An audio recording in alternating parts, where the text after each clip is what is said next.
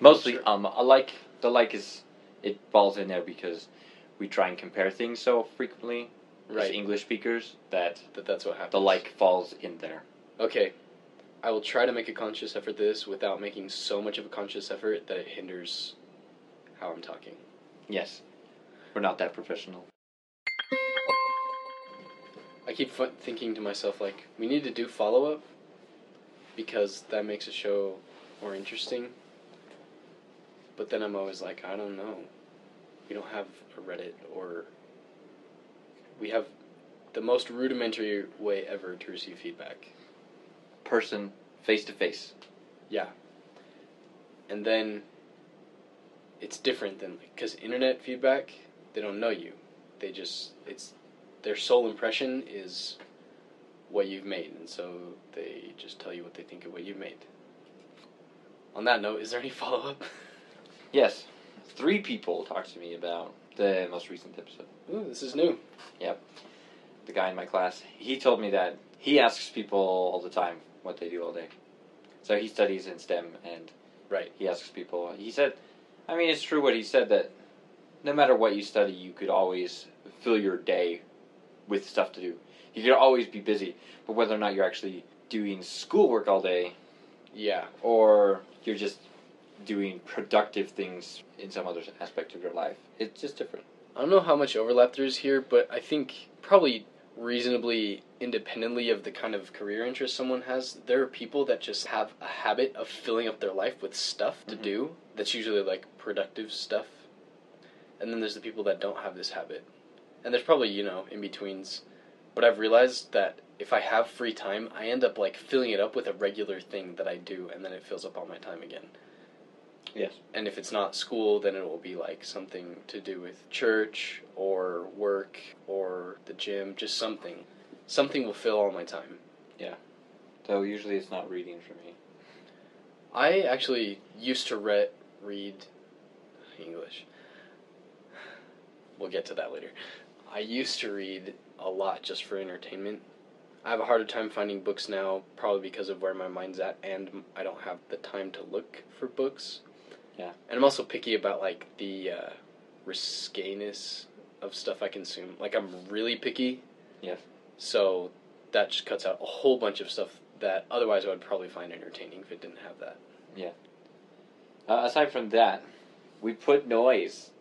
In our, I put noise in our in the last episode. Would you like to say what And- the follow up from the noise was? Yeah, so some thought that the noise in the middle was a bit unexpected and rather loud, especially compared to our level of conversation for the audio decibel level of us Oh, talking. okay. And then you insert this sound which is electronic and beepy and such, and it was just unexpected and loud apparently. You know, I haven't, I had, hadn't noticed that, but probably because I knew it was coming. So I guess I could listen again and pay attention to like whether it's a lot louder than our voices. I don't know. Mm. I assume you didn't think it was because you know you put it in and listened. Yeah, but I also expected it as well. Could we have some bias there then? I don't know. So I will make it a little quieter if it, if it ends up in here again. So is that it for follow up? Yeah, I mean, we could talk about other stuff that we've done recently, but it, nothing has been as exciting as the 4th of July in the past other week, so. That's true. I think we should just get to it. Yeah. We've got plenty of stuff to talk We about do. anyway. So, we're going to pick up kind of where we left off last time because we ran out of time. We would like to talk about university life, but specifically assessment. I mean, you could talk to so many people about this, but we specifically would like to discuss how universities, how modern universities determine the aptitude of its of their students. So I'm sure I'll have a lot to say about this, but I'm going to let you take the lead since you were able to attend that colloquium that I really wanted to attend but wasn't able to. Yes. Jealous, by the way. So we had in the physics department at BYU a professor from Harvard come, Dr. Mazur, and he spoke to us, and his address was assessment, the silent killer of learning. So he had a thing on the Tuesday evening before where it was more of an open discussion, talking with Dr. Mazur and discussing basically the point that he came to in his life and why he's teaching at Harvard.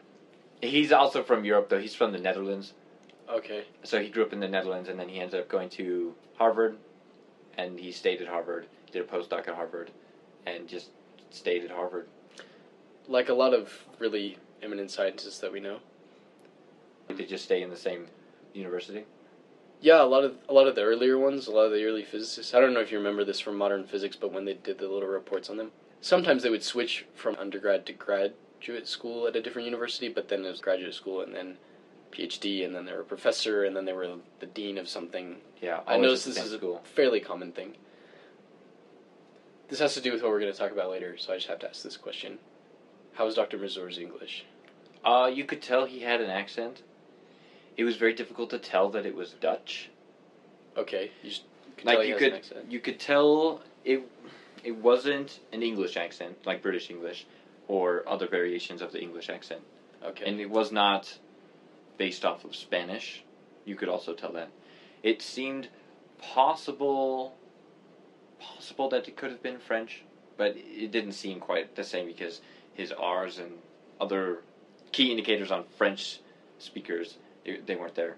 So German was a close guess. A few of the people around me guessed German, but then then he told us that he was from the Netherlands and Dutch, German. They were kind of close, but it made sense. The interesting thing about accents is if you start learning the other language too late, there can be no way to get rid of an accent completely because your muscles in the developmental stage weren't practicing making the sounds in the other language, so there's some sounds that you can't you just can't make the same. Yeah, So, I guess what I'm more interested in is how was his grammar? his grammar was very good. Excellent. Yeah. I'm always so impressed with that. So, well done, Dr. Mazur. If you're listening, you're probably not. Okay, we can continue now. I just had to know. So Dr. Mazur, he talked about these um, the assessment of education, and he said that when he began his professorship or like assistant professor, when he first started teaching, he would lecture and then he would test people the same way that everyone does. Right. Some sort of a test, maybe some multiple choice and some fill in the blank or some short answer because it was physics. He taught physics, and he noticed that first of all, students complained. They complained saying, why do we need to memorize these formulas? What is the point of doing this? Or why do we have to do it like this? And these are students at Harvard. Students at Harvard, yes. Okay, so they're intelligent students. It's not like most of them probably don't have a hard time memorizing things. But as the world developed, I don't remember exactly when he started teaching at Harvard, but as things, as the world developed and there became computers with such good databases and And- going into the internet age, And pedagogy became more of a thing. yes, as well, he started changing the way he would uh, assess the students. But before the age of the internet, he would give them a formula sheet. They would get a formula sheet and then they would go take their test. So they didn't need to memorize as much, but that's what they did. That's what he did. And then as time progressed, they were still sort of curious and basically, as time went on, his tests are now you can use anything except Google and other people. Okay, we've had tests like this. Yeah. Basically, as long as you want to take the test, you have I like that. all the resources. I don't. I think because some of these questions are introductory course questions, very intro to mechanics with beginning calculus, such Okay. that you can't let them use Google because they're going to be able to find the answer using Google. Right. Not Because- just like what the formula is, but this is the answer to this question. Yeah, because those questions appear so frequently that people post those kinds of solutions. Right. to those kinds of questions. So his tests now are very open. He also discussed some of his experiences that led him to this. And one of the most interesting things that he did was he went to another university and I believe he was being shown how this particular professor would test, would assess their students Okay. and he goes to the classroom and they were all sort of noisy and loud and he thought for a moment that he went to the wrong room because he was supposed to be going to a classroom Where they're testing. where they were testing and they were being loud and talking and collaborating and he thought he had gone to the wrong place but the way they did it was the first half of the test they did alone so they all had I don't know, say ten questions or something, and they would answer these ten questions, and then So they would go through the whole test by themselves. the first. entire test by themselves first, Okay. and then they would get in groups of four, and they would go through the entire test again, and they would submit group answers. It's kind of ridiculous how giddy I'm getting over this idea. But they would they would discuss these answers, and you get points based on the correctness of doing it alone. But you also get points based on the correctness of your group. But you could discuss your ideas on why you thought that it was that answer, and then you'd get points for how many. I'm trying to remember exactly how it was. I think everybody put their own answer down still, but now that they had discussed it with the group, maybe the answer changed. So out of four people, maybe three people would put A and one person would put B or something like that. okay. And I think out of your group, depending on how many people put the same answer that is correct, you'd get so many points. I don't remember exactly. So there was some way to score this kind of thing. There was some way to score it, but the important thing was that they were collaborating. Because, Right. as anyone who's taken a test may notice, life is not isolation. Yes. I don't know how well this fits all disciplines. I can imagine it fitting well in a lot of them, but this works really well for physics because this is how physics works in the real world. No one does research completely by themselves. And no one is hopefully arrogant enough to solve this problem and not like talk about it with someone else and think like is my math sound and like talk through it and look at it. You know, no one does this. We don't do it alone. I think the greatest reason that we don't do it alone in physics today is because one, the low hanging fruit is gone. Yeah. Well, Well, we can most- argue about that later. we we could argue about that later, but basically, somebody A lot of it is gone. I agree. by gone I mean the average person can't just create a laboratory in their garage and discover something new in physics. Yeah, most of that's been taken care of. I agree with that. And so the physics that is being discovered today is literally probing the edges of reality. And that is just too much for one person to do. No one person is clever enough to be able to do all of that. And if they are, they would be very obvious in the world. Like they would be very prominent. Right. So, anyway, Sorry, sidetrack. that is really great because it's also important to assess the individual. If this individual is n- not good and always gets it wrong, but the group always gets it right despite them, you don't want that person on their on your team because they're not going to be very helpful. And this person's not going to know or perhaps be motivated to do better. So I like that there's like some individual assessment and group assessment because the ultimate thing is like that the group gets the right answer, but the group will get the right answer better and more quickly and more thoroughly and more often if everyone in the group is good. On top of it, if the student got the question wrong and they come to a group and the other three got it right, they would teach the student why it was right and why they were wrong. And they're so much more willing to listen to their peers than they are to listen to somebody lecturing down at them. And someone also who just also understood it on their level. Yeah, not someone who understands it like four levels up and, And, 30 depending years on, ago. Yeah, and is depending on some math that you maybe don't know, and so they're having a hard time explaining the low level math derivation. I agree. So that was a significant thing that we that I I learned from Dr. Mazur. The other very significant thing was just a simple experience that he had when he went shopping once, where he discussed how difficult it was to assess students on a creative level and not the base regurgitation level. Right. So he went shopping. There was this place where he circled around a couple times to see if there was an open place to park. Finding no place to park, he stopped in a location that was not illegal, but he could see, or as he said, command, about 20 stalls. And he sat there and thought for a minute, how long do I need to wait here before a stall opens? Now, if you ask that sort of question on a test, so you, you come to a test and you read, you're trying to find a place to park. You don't find any places, but you situate yourself in a place where you can see 20 stalls. About how long will it take before you can park?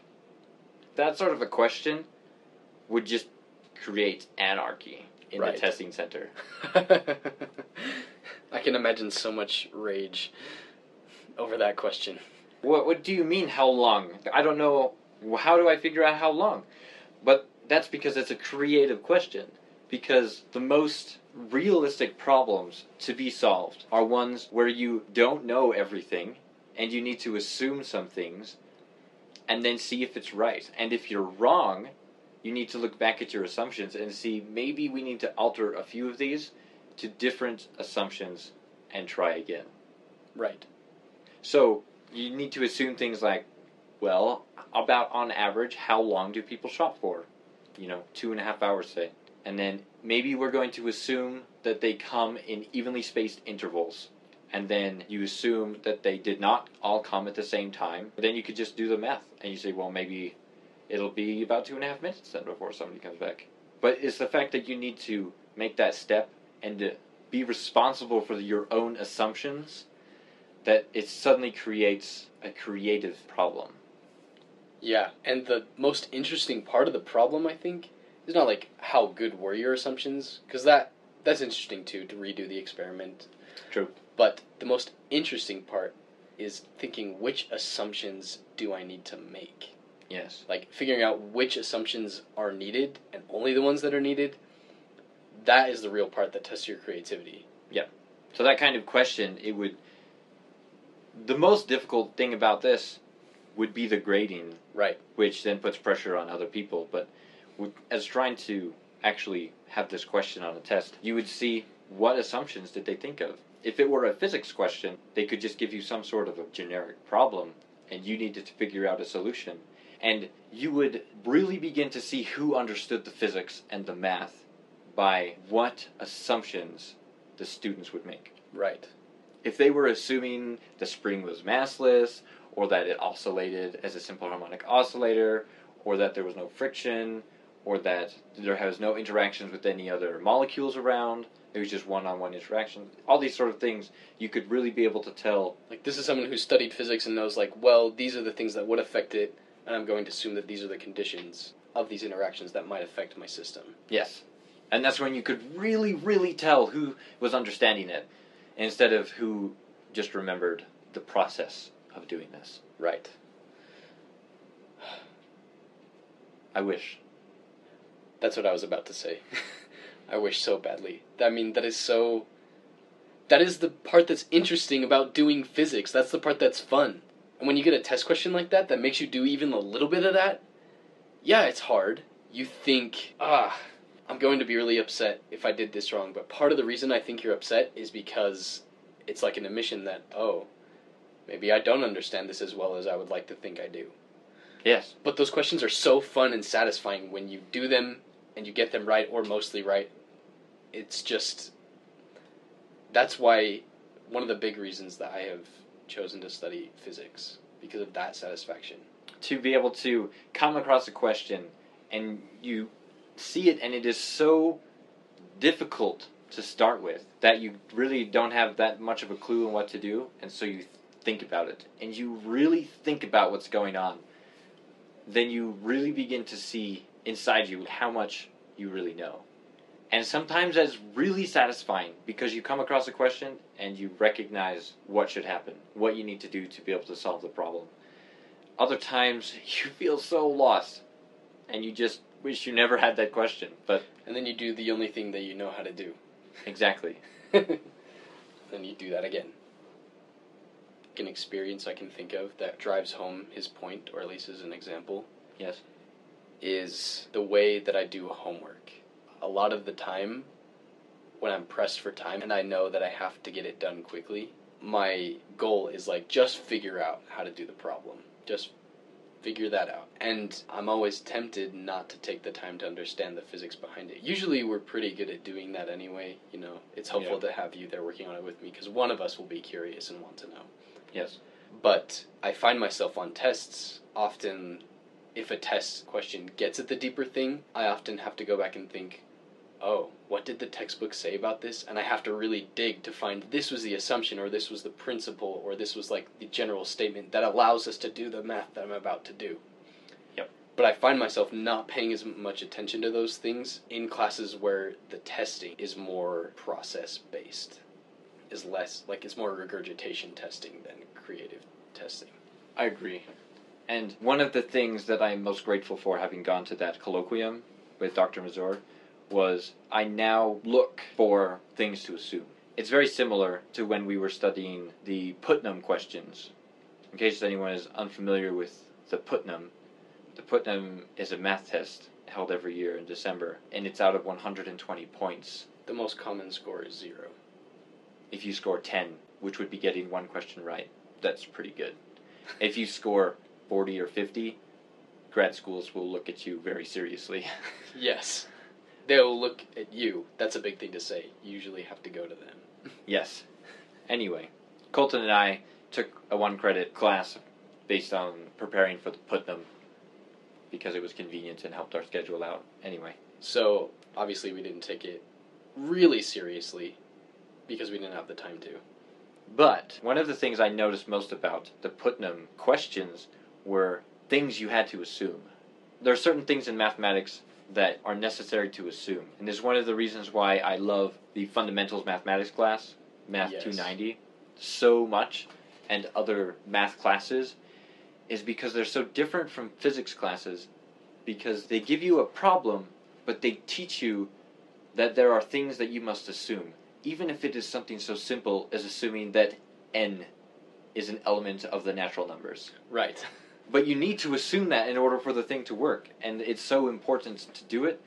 And after having listened to Dr. Mazur speak, I've been more diligent in implementing assumptions in my physics and thinking very deeply about what should be happening and what could be happening and what assumptions I need to make in order to fit this basic model that I understand.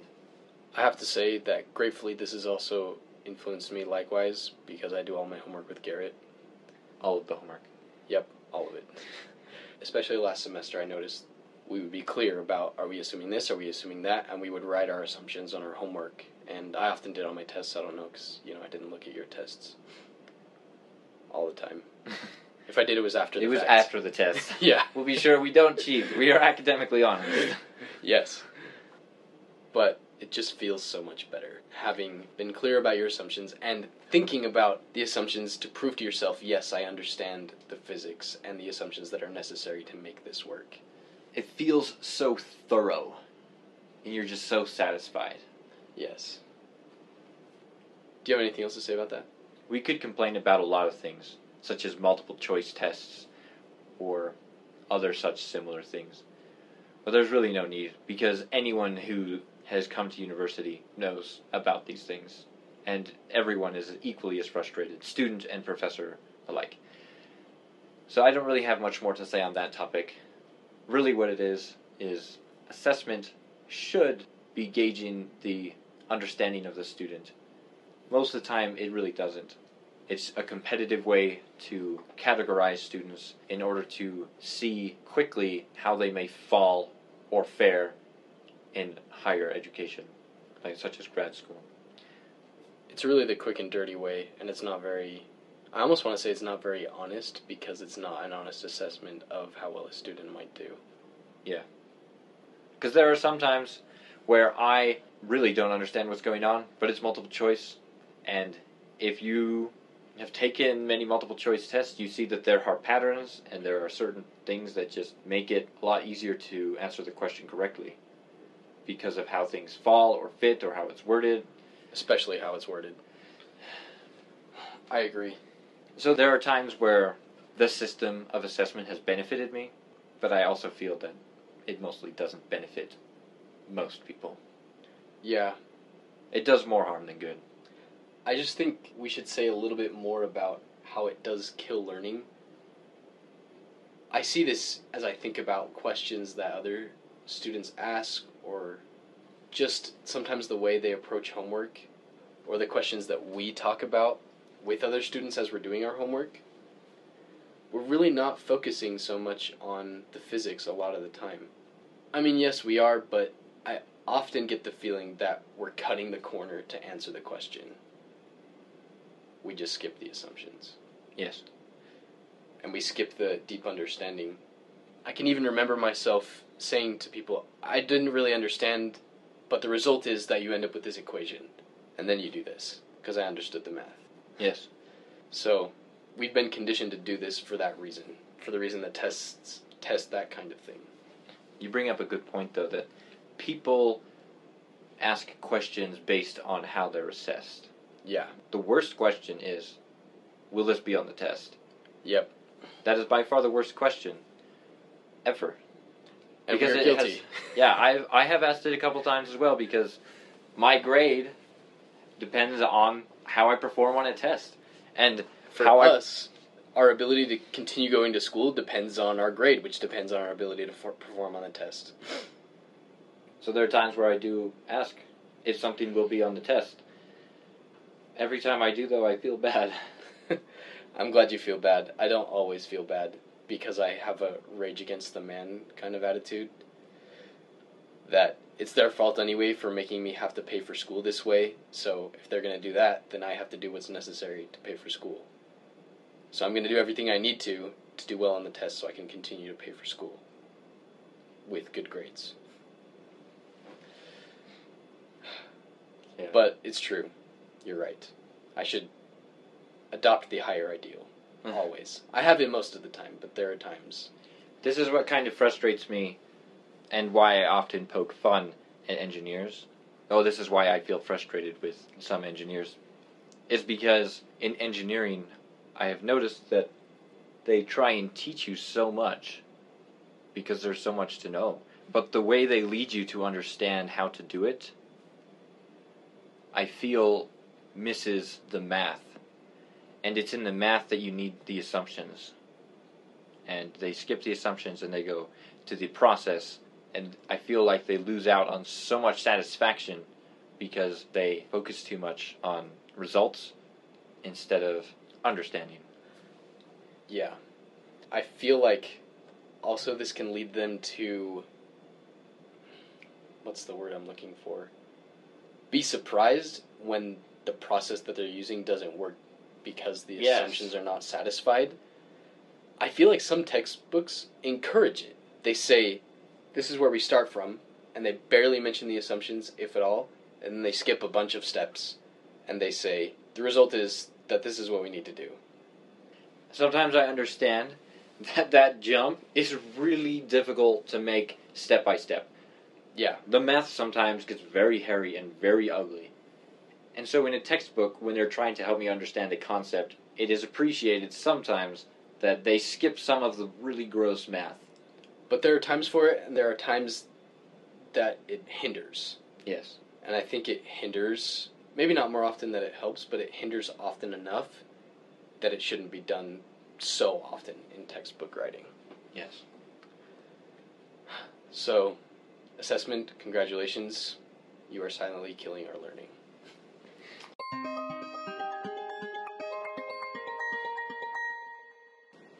Let's go on to something fascinating. We're going to talk about languages. If you've listened to Hello Internet, there is an episode called Sorry Language Teachers. we are going to talk about similar things. If you want to listen to that podcast episode, you can take a break right now and listen to it. It's probably like two hours long. Spoilers. Spoilers. Only part of it is about language. A good chunk, though. It's very true. We aren't picking up from what they're talking about, but what CGP Grey and Brady Haran spoke of is it's engaging. Yeah. Like it really makes you think about it and the issues that they address. Issues, the things that they address. So we're going to talk about languages. So, I am interested to know first your perspective on the importance of a second language. Very important. Okay. This is I believe get it's important. Let me give you the first and foremost reason why I believe it is important. In my study in psychology, we talked about the brain a lot because it's psychology and that's what happens. Right. But something super fascinating happens is some people who have had brain damage lose the ability to speak. They can no longer talk or form words. It's very interesting. And they can't relearn. No, they cannot relearn the language Wow. because the language center of their brain Is is just toast. toast, just damaged. But if these people know a second language, they can still speak fluently in their second language. No way. That is fascinating. Because the way your brain stores a primary language, like your first language, is in a different spot than where it stores its secondary or tertiary or more languages. So, yeah, I believe it's really important to know a second language. Firstly, maybe, maybe not firstly, but firstly, for some reason, if you got brain damage, you could still speak.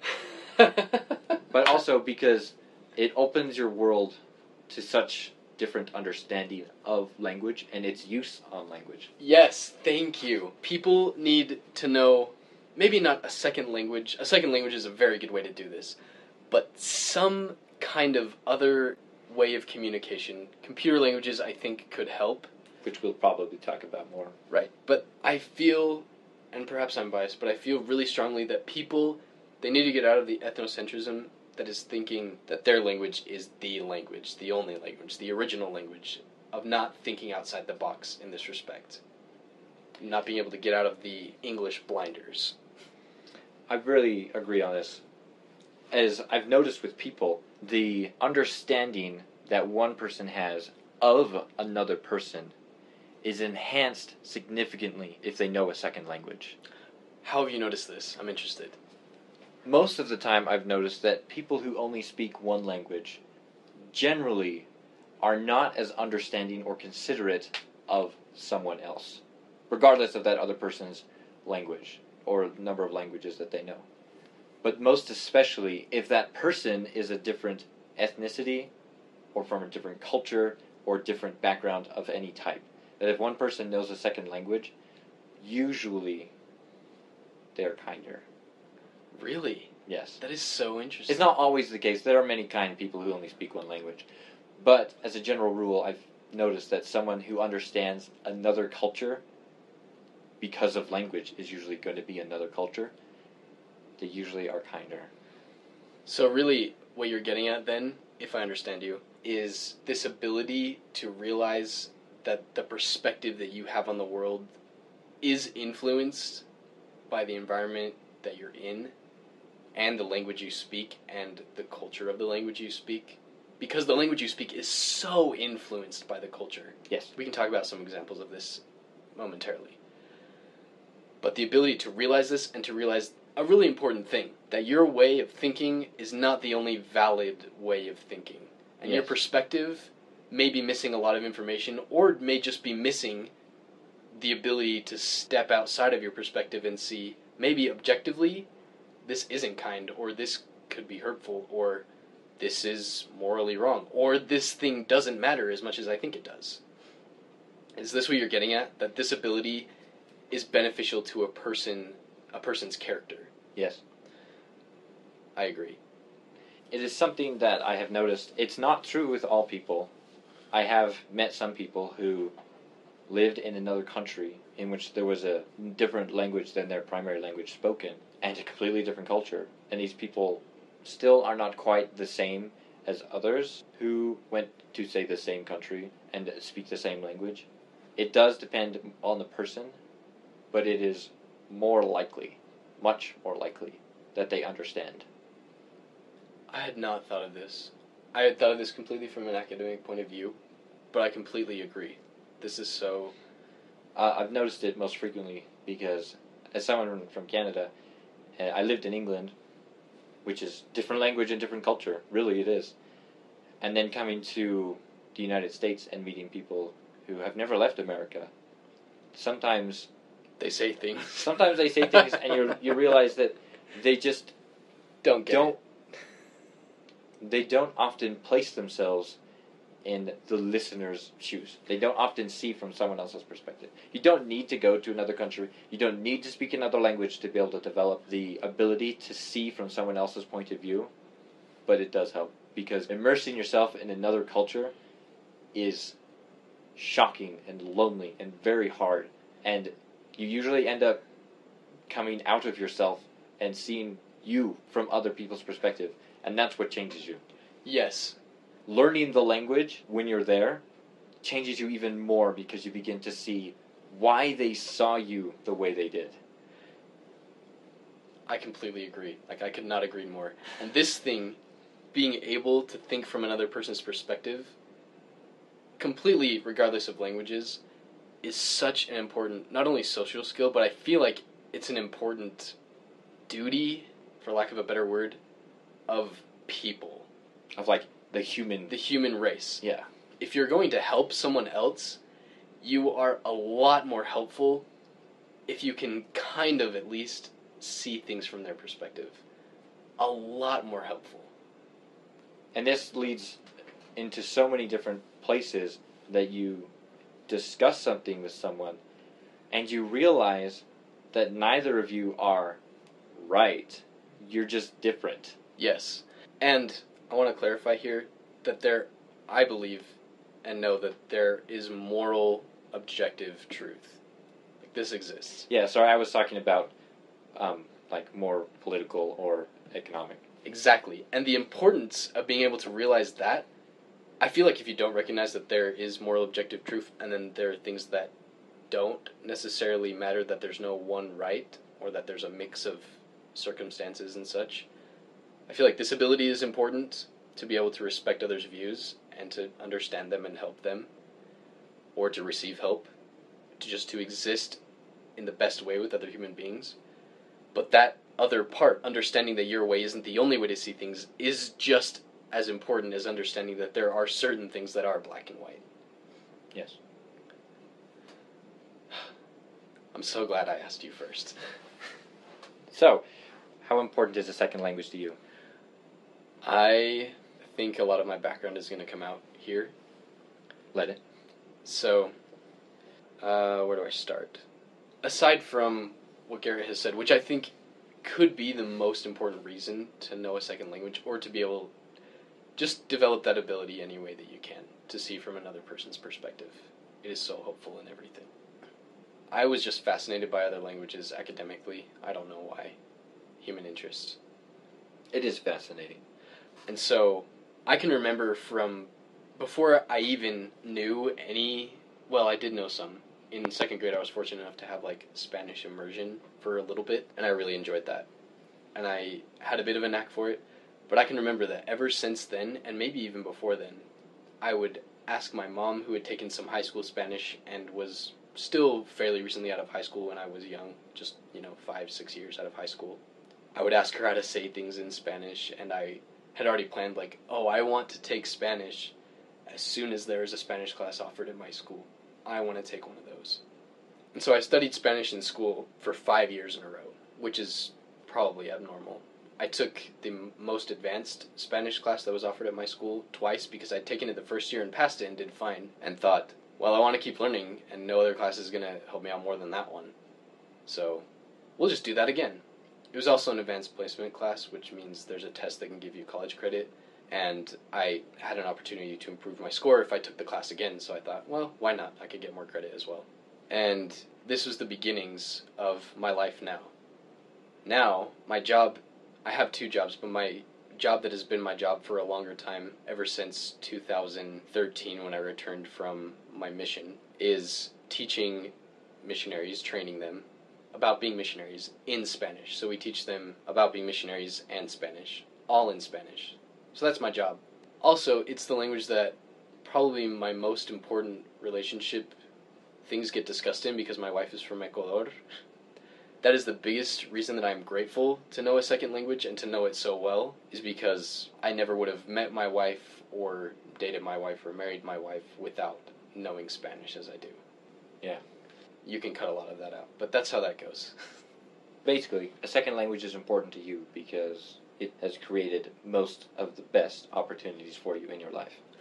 Yes, any of the ones that are not directly related to physics and school like that were created by Spanish, by knowing Spanish and studying Spanish. Also, for all the reasons that you said, but I don't feel the need to repeat them because you said them so well. So I grew up in northern Canada, in the west side of Canada. So not very many people spoke French, especially when I was growing up, because Canada is a bilingual country. America doesn't have an official language as a country, but Canada officially speaks English and French. Growing up, I took very little French, and I don't remember all that much. Je ne sais pas. I don't know. It's enough, right? Je ne sais pas français. I don't know French. That's as much French as you need to know if you're going to know the bare minimum of French.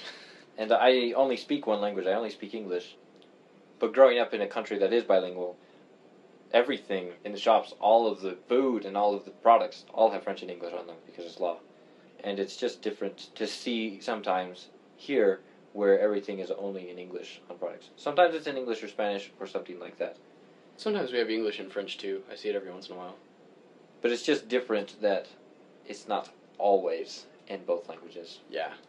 And seeing it in both languages, you begin to see, even though I don't speak French, seeing that on one side it says chicken, on the other side it says poulet, you realize that there are different words, and you begin to see why, maybe why, sometimes you call chicken poultry. I have a question. Have you ever noticed that something is written in English and written in French, and like the number of words don't line up? Yes. And the structure? Yes, very much so. I'm glad you've noticed this. It's pretty obvious if you pay attention to it. Right. This leads into something that I wanted to talk about, which we've touched on a bit already. English or your native language is not the original only language. I've said this already, but this bothers me so much because this assumption or this attitude impedes learning another language a lot. And it impedes understanding, I think, sometimes English or whatever language that you speak natively. For example, the structure of English is not the only way to communicate an idea. No. You don't have to have all the words. In other languages, they didn't just look at English and say, okay, we're going to have a word for this word in English and a word for that word. The words overlap, the meanings of them overlap, and there are phrases to say a similar or the same thing but that have different words and different structure. It's not word to word. This same thing I've noticed as well is that there are no direct words. For example, the one you most frequently wish there was an English word for is this spicy thing that Spanish people talk about. This hot and spicy. There's not quite the same word when you're you mentioned when your nose is running and Oh yes. You know what I mean. yes, I know the word. And I So what's the word? The word is, well, it's a family of words. Enchilarse, it's a verb. Uh, the other common thing that you say is enchilado, which is what you say, like you say, I am enchilado, which means I'm experiencing the effects of eating something spicy enough and for a long time that my skin temperature is rising and my mouth is feeling hot everywhere and my nose is running but i'm not necessarily in pain it can be kind of enjoyable and you can still have a desire to like to keep eating the thing i know because i've experienced this it's almost nostalgic but it's a characteristic reaction to spicy things The thing that I wanted to bring up is that this word does not exist in English. as far as i know yeah Or it's just very difficult, but the concept exists. Yeah. And so there's this thing that I've learned very recently called a lexical gap or lacuma. oh It's called a lexical gap, and there is a word for it. So the lexical gap doesn't have the same lexical gap, which would have been pretty cool. But there, it's called lacuma.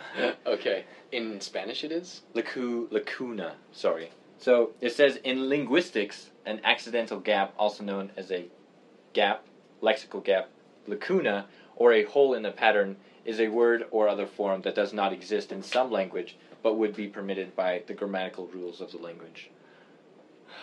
Another very obvious one is that there is a word which is very well known, which is virgin, but there is no word for someone who's not a virgin.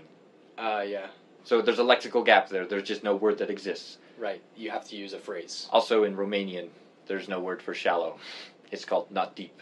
I think in Spanish this word also doesn't exist. Not there's no shallow. There are lexical gaps, or there are lacunas.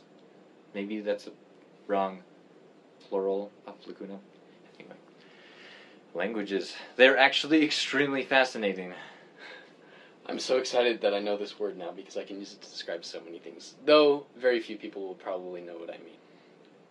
So you're probably seeing in the show notes the note I have. I get this question all the time from the missionaries. One of the ways that Mexicans will say cool is padre, the word for father. They'll say que padre, and I always get the question, why do they say that? And I agree that it's a little weird to use a word that is so common for something else you say so commonly as something that's completely unrelated. That is a little bit confusing. But Yeah, because cool is very strange. I always ask them, why do we say cool? Do we mean that it's cold? No. Does that have anything to do with temperature? No. Wait, yeah, it does. No, think about it. It doesn't. You just think it should because that's the word we use in English. Yeah. So that's my comment about think outside the box and realize that if you think something is weird in another language, the same thing may not be weird in yours, but you have plenty of things that just make absolutely no sense. Yeah, I'm also reading a book right now called Metaphors We Live By. Oh, yeah. So fascinating. For example, we imagine that our minds are like boxes and that ideas are objects that we put in the box. Because I will give you an idea and you will, Steal an idea, take an idea. yeah. They're just these weird metaphors in English that are so prevalent.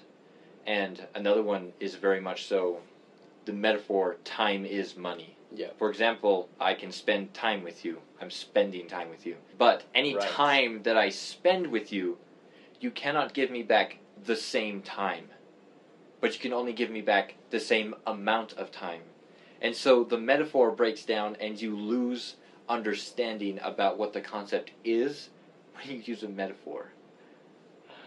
And it goes so deep. This book is quite amazing. I don't know who the author is, but it's Metaphors We Live By. It's very fascinating. I might have to read this because I would probably enjoy it a lot. So That's good. You have a note here talking about lazy English. What do you mean? Yeah, English is lazy. This is why I think English is lazy. Will and would. I don't know about a lot of other languages, but Latin based languages don't have words for will and would. The reason we have a word for will is so we can say the verb as it would be in its infinitive form. For example, eat or walk or talk. Like you can say to talk, right? This is an infinitive form of a verb. So to say this in the future, you just say, I will talk or I will eat. Ah, I will say. It's the same, right? He will say, she will say, we will say. It's the same for all of them. It's lazy.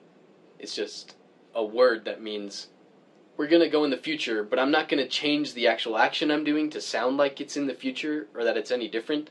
I'm just going to use this helping word in the front because I'm lazy. And I also don't want to change it. For example, in the present tense, I eat, you eat, he eats. It's different. yes. But it's I will eat, you will eat, he will eat. It's all the same. Why? Because English is lazy. I feel, honestly, I feel that some of these things are this way because English is lazy. And I wonder if this kind of lazy thing exists in other languages, especially German, because English has a lot of German roots. A lot of the things that I think are silly about English come from the Germanic structure of it. I think though it may not be German, but Germanic. Right. Slightly different. Right. So it does not come from the German language. It comes from the Germanic roots that happened to also make the German language. But I wonder if those Germanic roots still survive in German. Uh, I guess see. is what I'm asking. Also, things that are weird, I don't know if they're necessarily lazy, but I think they're weird. These things we have as question markers. When you ask a question in English, for example, so I can say, I am reading. Are you reading? Or do you read? The, the do or the are are necessary for that question to be grammatically correct in English, right? Yes. This is silly. Do is a verb. Why do we use it to indicate that this is a question? So is are. And how do you decide whether it's do or are? Yes, it seems obvious to you in English, but try and really like say what the rule is. It's difficult. Try and explain this to someone who doesn't speak English. It is hard. I can't think of a good reason why this word has to exist at the beginning of a question. In Spanish, to say the question, you say it exactly the same as the statement, structurally, and your tone says everything. For example, you read? This will fly in English a lot of the times. Sometimes we think it sounds like a caveman, but it's just because we have this stupid do at the front. Yes, I see. I hate that because it is so hard. Going both ways. It's hard to explain to my wife why and when you need to say it and how to know when it's do and are. And it is so hard to get the missionaries to stop asking, when they're asking a question, how do you say do you? How do you say are you? You don't need to. You just say, you read? you speak Spanish? You read in the past tense? This also is a pet peeve of mine. Big paper cut. Did. Just like do, if you're asking a question about something that happened in the past, you say did. But the verb that you did is exactly the same as in the present. Again, yeah. Like, did you eat? did you eat? Not, it's I ate, right? Why isn't it you ate? or at least did you ate? I know that sounds horrible, but it's just because that's the way you've been conditioned. This indicates that it's in the past, but we're lazy. We don't want to have to change the verb all the time. What a bother. so we just use one word to indicate that anything is in the past if it's a question. It's horrible. It's horrible. So, those are a couple of my pet peeves about English. Also, why do we say fast asleep? It's a good question. So, the metaphor of sleeping and waking, I mean, you fell asleep and you wake up. So, it's sort of a directional thing that's going on. But fast asleep, that's, that doesn't quite go with direction. It is so weird, isn't it? I tried to explain to my wife again because she asked me how to say there's a word for this in Spanish, or there's probably several. Yeah, I can think of several ways to say it. Like someone is sleeping such that it is really hard to wake them up and not very much would disturb them, and they're not going to notice because they're really tired. Yes. So I say, "Oh, in English we we say fast asleep." And she was like, "So you fall asleep fast? You fell asleep fast because you're really tired?" Yes, that probably also happened if you're fast asleep, but that's not what it means. But why do we say fast asleep? You're not doing anything fast when you're sleeping.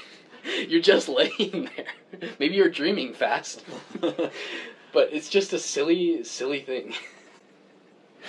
I don't know why it's fast asleep. I mean, you can be in deep sleep. This makes more sense to me, but probably because of the directional metaphor that I'm used to in English again. Yeah. You don't say this in Spanish either. You say. Because you're not going to say you're deep asleep. You say in Spanish. the, the asleep is a strange word, I think. Is Right. why you put the fast asleep. Yeah. Yeah. In Spanish, you say well asleep, which, if you can break your English brain for a little bit, kind of makes sense because well is used generally as an intensifier for a verb in Spanish. Yeah. Like, he draws well. You can also say he is really well educated. I just had an idea. So, something interesting about fast is there is no adverb form of fast.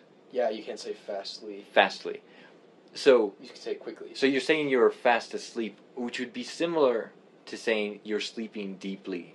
Interesting. So maybe since there's no, I mean, it doesn't make sense to say There's that you're sleeping. You're sleeping quickly. That doesn't make sense because quickly and fast can sort of go together. Right. But I don't wonder. That is interesting. Perhaps I'll investigate that if I have some time.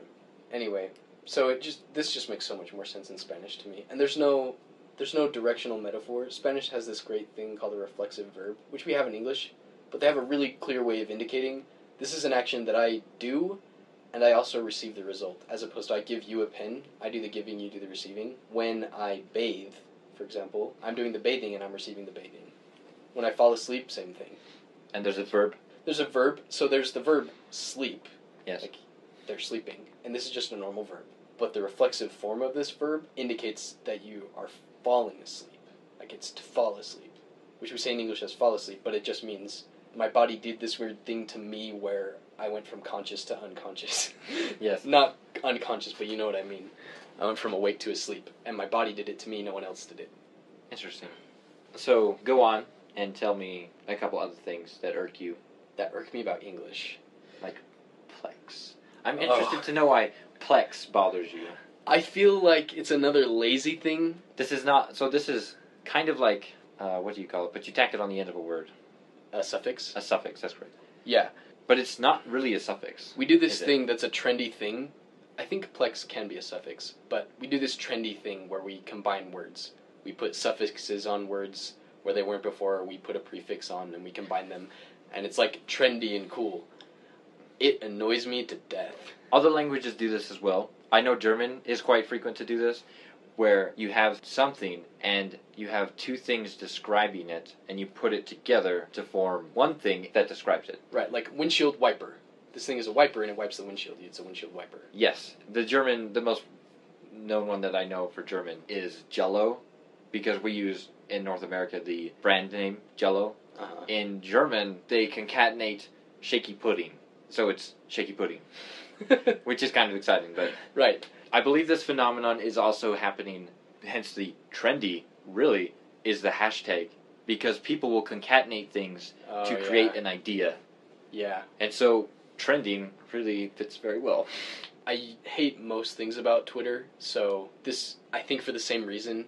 I just have an instinct to hate like s- social media trendy things. I don't know why, But I hate this because I feel like it's lazy and I feel like it's just trying to be gimmicky and you lose meaning or you just create ugly words or you're just too lazy to say it's a cinema complex. It's a sports complex. That's the what the word is. It's complex. But we don't want to say complex, so we just chop it off and put plex on the end. Sportsplex. Ugh.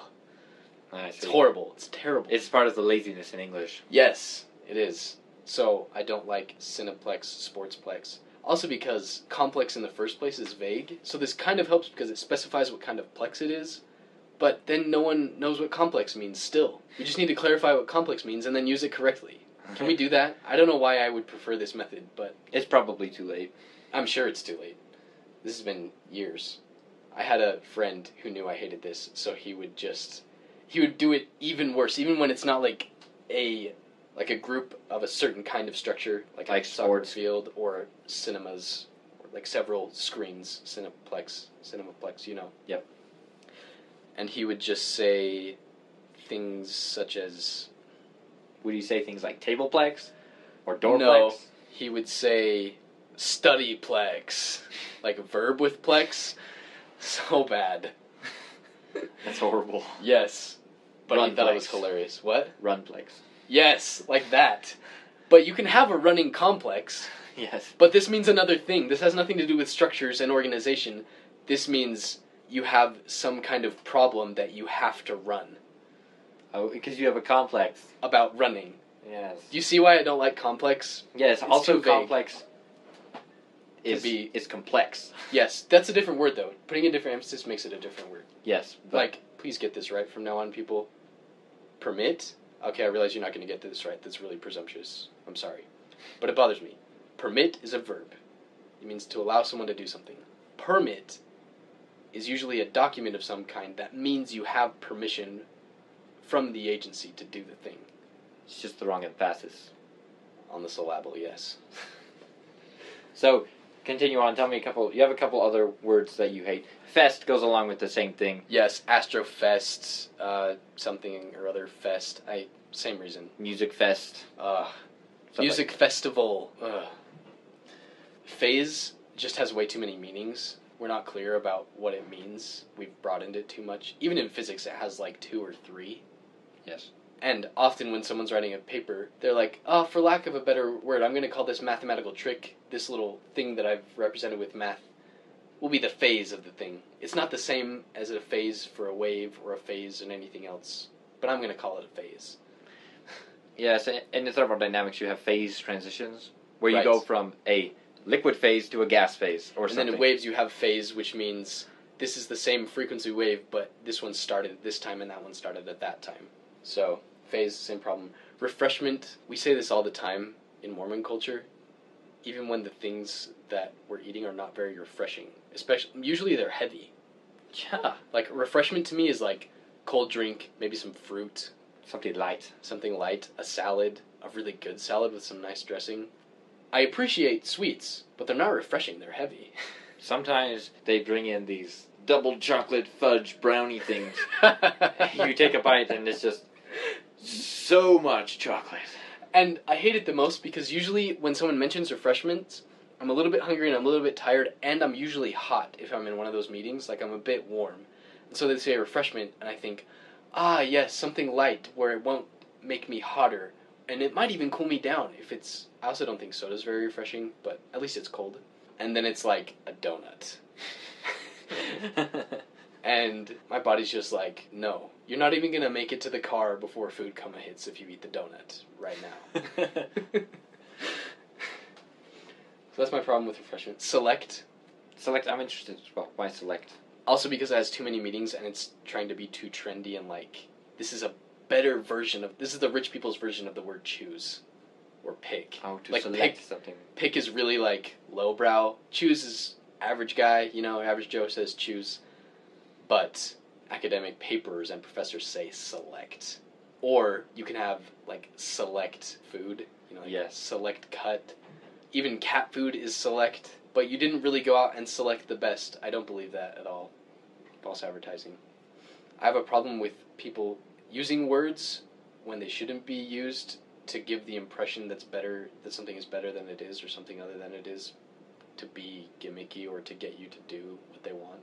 Yeah. It's similar to why clickbait titles are annoying. I uh, that's a different story. I hate clickbait titles. I agree. Okay. So, something else that I wanted to talk about was off of the uh, this idea of plex and fest is how different cultures and different languages, when looking at another culture or language, they seem to catch onto certain sounds. I can testify that this is true. So in English, English looking at Spanish, for example, one of my favorites to to mock with is the word pedestrian. I mean, if you want to tra- translate it into Spanish, how would you do it? It would be pedestriano, right? you just tack an O on the end of it because Spanish has so many O's at the end. Are you interested to know what the actual word is? It's you told me before. Peatón. Yes, but having I had a friend. Sorry, I have a friend who uh, English. I have a friend who speaks Spanish as well, and he said that the Spanish speakers mock the English shun. Maybe Yes. it was you, but I also have another friend who told me as well. Nation something shun. Yeah. Organization, and so yes, Do you want to hear a funny joke yes, about this? Two, actually. This was a serious thing that happened to one of my friends who's Venezuelan, but is American Venezuelan, speaks perfect English and Spanish. Really jealous of that. But he was speaking to someone that only spoke Spanish, and he was kind of joking, kind of seriously, saying, I can speak English. It's not hard. The same kind of, you just put the O on the end. yes. Like, so he points at his shoe and he says, zapato, the Spanish word for shoe. And then he says, zapatation. That's the English word, right? and my wife always says this joke because she saw it and she uses it to, you know, make fun of herself. It says nivel de inglés, which means level of English. Ah. Excelentation. which is extra hilarious because the word in Spanish for excellent is excelente, which is actually really close to the English word. It wouldn't be that hard to get it right. but it says excelentation. it's just great. It's a good little meme. Also, the Koreans n- focus on the sh, the sh sound In English? that English does, Okay. and they make fun of English speakers by like sh sh sh sh, sh like making fun of that sound. Another hilarious thing is to hear a Spanish speaker make fun of Asian languages. Oh my goodness, it's hilarious. I can't describe to you what it's like. I would just butcher it. But ask, we'll ask my wife to do it sometime. It is just a riot. Anyway, Um, let's continue to talk about these words. Intuition is a word that we both feel is misused in interesting ways. it needs more clarification, perhaps bifurcation. Yes, and I was speaking about this with someone else, and perhaps instinct should be if you differ between instinct and intuition. For example, you would talk about a mother's instinct, but also a mother's intuition, and perhaps they are different things. No, I don't know. That's part of the reason that this needs to be clarified. I don't think a lot of people. Would use intuition. I think a lot of people would say both and mean the same thing. Yes. Even though in other cases they might mean intuition that is not instinct.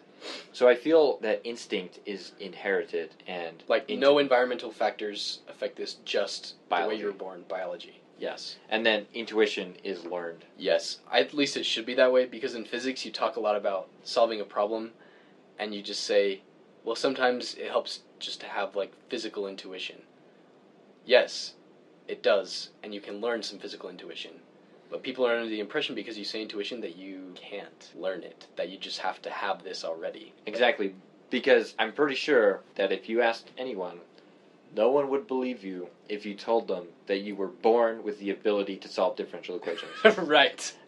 It's not something that you inherited. But there is this thing about it that we call intuition that a lot of people talk about. It must be at least some kind of real or perceived real thing in our heads that you can have for, you know, this equation looks like this. I think this would work best. And you turn out to be right. yes, that would be an intuition, something that you developed over time through experience to recognize patterns. Right. And then instinct is not used for problem Instinct solving. is pattern recognition. Humans are instinctually able to recognize patterns. That's why, if you think about it, why we've been able to figure some things out. is that how we did it? Wow. Nice. Anyway, let's go on to talk about. Oh, yeah. Now, since we're talking about the evolution of language, sort of, and talking about trendiness and things like that, lyrics and music is something that changes language incredibly. And one of the things that bothers me the most about lyrics is they will not say half of a word so they can rhyme it in the next line. It's so miserable. You're like, look, I know what you mean, artist. I know what the word is because I knew, like I caught where it would be placed and I understood the context of it. But you only said half of the word so you could rhyme it with the next line. Maybe you're clever, but if you were completely correct, I think you would be more clever. Yes. To me, it's more impressive to rhyme with perfect grammar than to rhyme with bad grammar.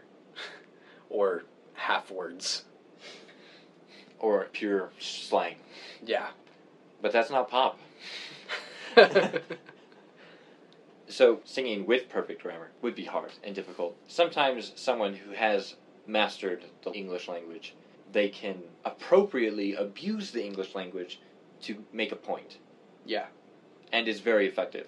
But that this is the difference between mastery and I just wasn't creative enough to think of a way to make this work the way I wanted, so I just invented a way. Exactly, like we did. Analytical, which by the way, we called ourselves. This podcast is analytical. It's an adjective. You need a noun to go with an adjective. But we just took the, the adjective and that is our title. We That's totally okay. abused the language. The podcast is analytical. It describes the podcast. Yes, but you would have to say the analytical podcast. Point taken. So we are not masters of the English language, but we abused it. And since there's no certificate that you need to get to abuse the language, the language changes. So long as we don't abuse the syntax, because syntax is important. Yeah. If you change the syntax, you change the language. If you change the syntax, the computer won't get it right. Also true. So things like Siri and other talk to text things Right. syntax is extremely important because if it's not part of the grammar, how could it be part of the language? Well, you might have words that are part of a language, but if you don't put them in the grammar, you're not going to get anything that makes sense. The program can't do it. It would be too much to try and program something to understand so many different parts of grammar.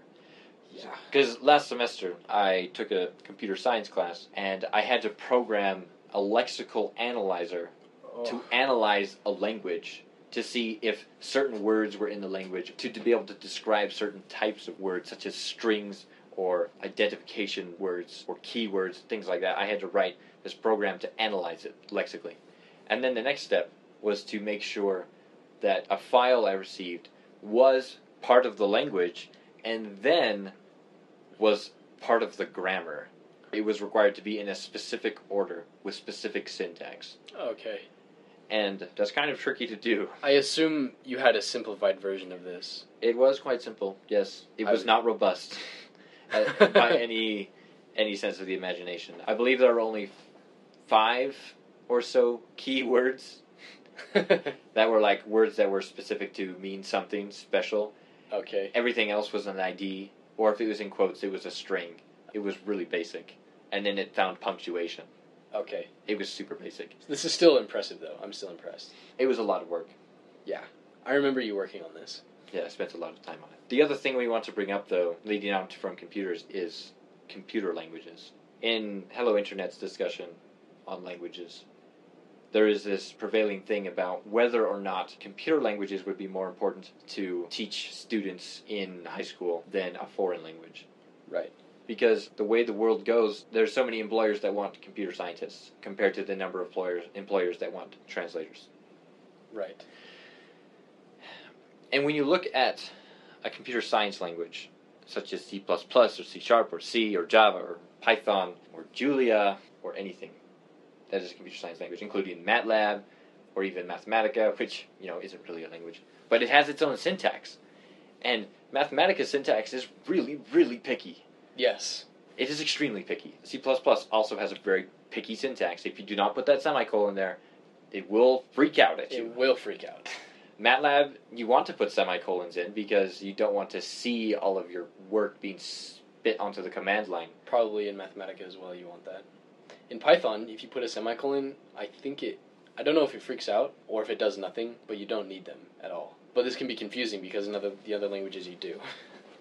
So something about computer languages that I would be extremely interested to know is if someone who knows a computer language or more than one computer language, which is pretty likely, loses their ability to speak their primary language if they can still code. This would be very interesting. To Very interesting to know. Where does the brain store a computer language? Is it as important to the brain as a second language or not? This is very a very interesting question. Along those lines, something I thought of earlier. People that speak another language may know what I'm talking about. You like to think that you're getting to the point that the second language is almost as well known by your brain as your first language and almost as accessible. And so you like to think that for example, the Spanish word for all these things I can name in English and Spanish in the room are just synonyms in my brain for the thing, and they have this little like footnote that this one's a Spanish word, but it's just a synonym for this concept. I would like to think this, but I would be interested to know that after doing it for a long time, I think maybe this would be possible with a computer language too, I'm not sure. If your brain would start to store certain things of the second language in the same place as it stores your primary language. Oh.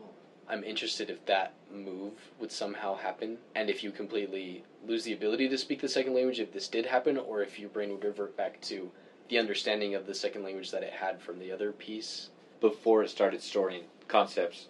in the primary language area. Yeah. Wow.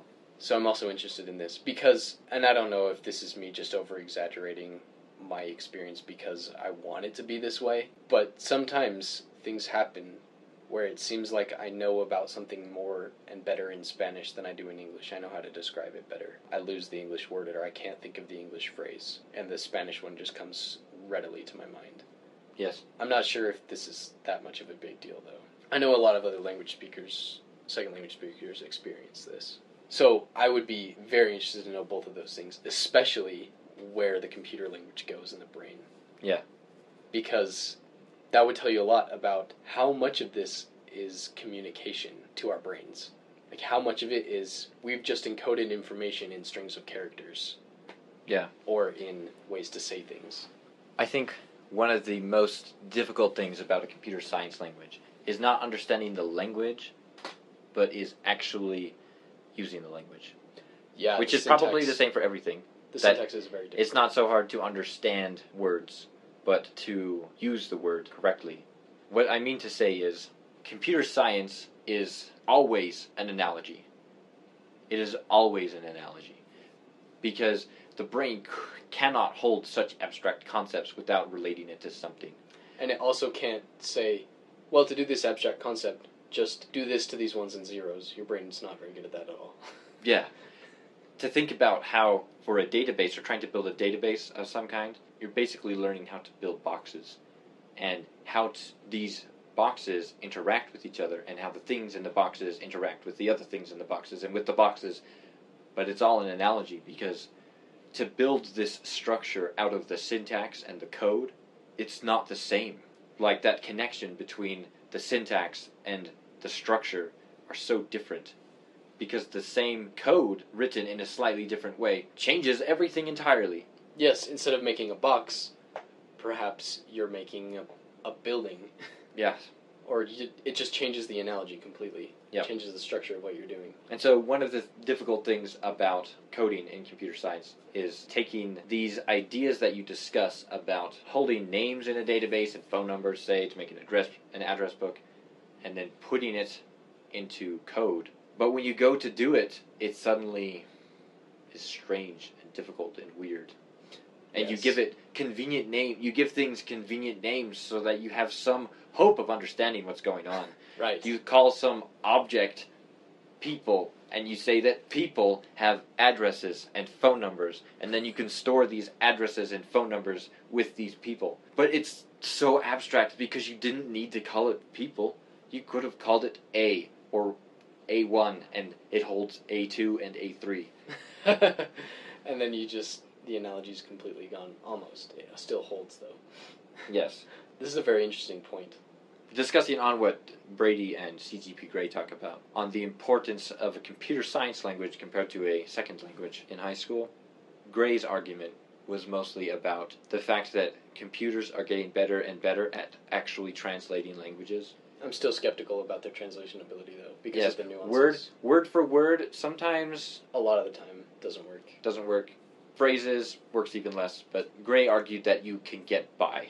But it's different because a computer cannot hold concept for concept and rework the concepts very effectively. Where you give it the concept of time and using time, and then you try to translate that to another language, sometimes it just doesn't come out effectively. And a computer is not going to understand that in this context, you ought to use these words like this, and it, it sort of fails. And I don't really know. Unless you have a giant list of if statements that just covers all the cases, but this would be ridiculous. Yes. Totally impractical. Very often, when people use Google Translate, they take phrases and things out of context so that they can translate them. Right. And then you lose all of that context on where is this coming from, what concept is actually being communicated here, what should I actually replace this with in this other language. And then you would have no hope of doing that with a computer correctly. Yes. without the context. So I think I agree partially with Grey's point that perhaps a second language, like forcing someone to study a second language in school as a requirement, may not be as beneficial as studying a computer programming language. And I may agree with him that perhaps that should be a requirement. Learn some programming, at least a little bit. I don't know. But one thing the computer programming language cannot give you is the push to step outside your perspective and your culture. Yeah.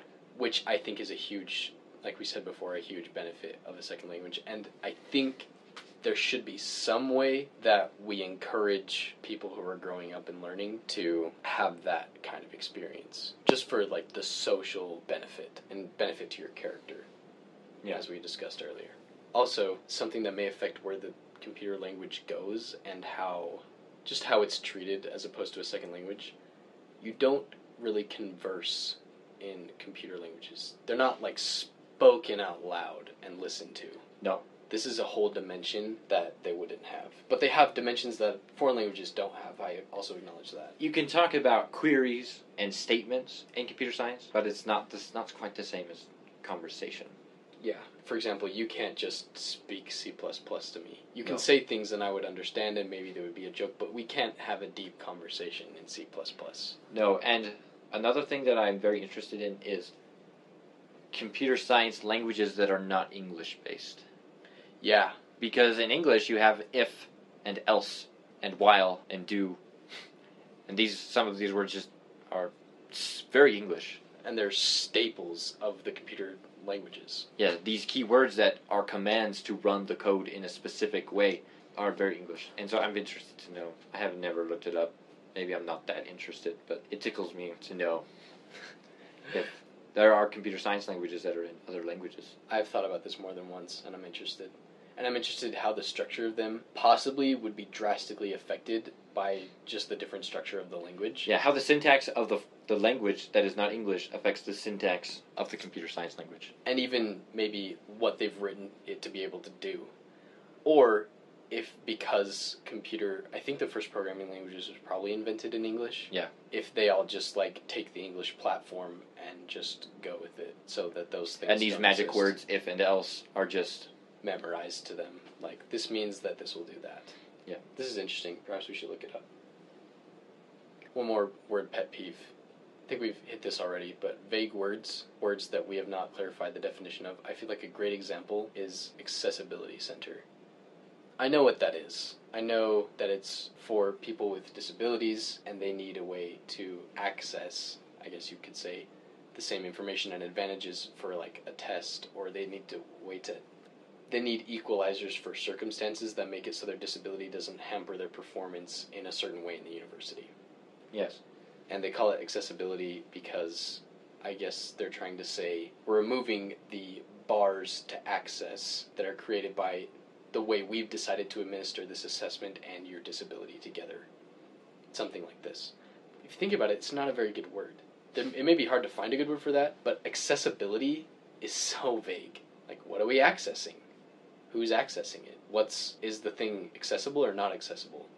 Accessibility means you can get to it easily. So what does this place help me do? Get to what? Yeah. it's just so vague. it bothers me. Yeah, it's very interesting. We mentioned quickly that our name is Analytical. It's a name that we finally decided on.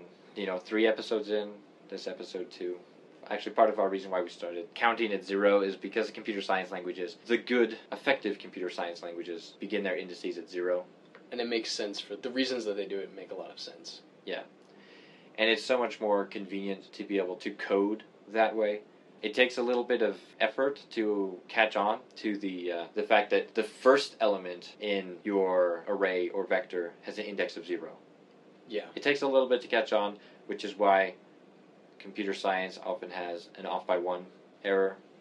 But it makes so much sense, for example, if you're putting things in it, when you have zero things in the vector, and you probably have some kind of counter for how many things you have, when you need to put something in, you need to put it in at the zeroth place, the first one, but it's the zeroth place. Your counter is probably at zero when you start it because you create the first thing and then you put it in. And Yeah. then you increment your counter to the next one. Yeah. Anyway, it makes sense. So we're called Analytical, and we're now on YouTube. in the most rudimentary sense ever. If you search on YouTube Analytical, you probably won't find us. But if you search the first episode title, The Bovine Mystery, you will find us. And you can leave comments there and feedback. I mean, comments on YouTube are horrible. They are not organized in any beautiful way. They are just a jumbled mess of usually people arguing. But since this is so small, if you leave a comment, we will see it. so subscribe. Just kidding. yeah, subscribe actually if you want to, because there's no one subscribed right now. you could be the first, and you can comment and say first subscriber. Probably don't have a chance to do that again.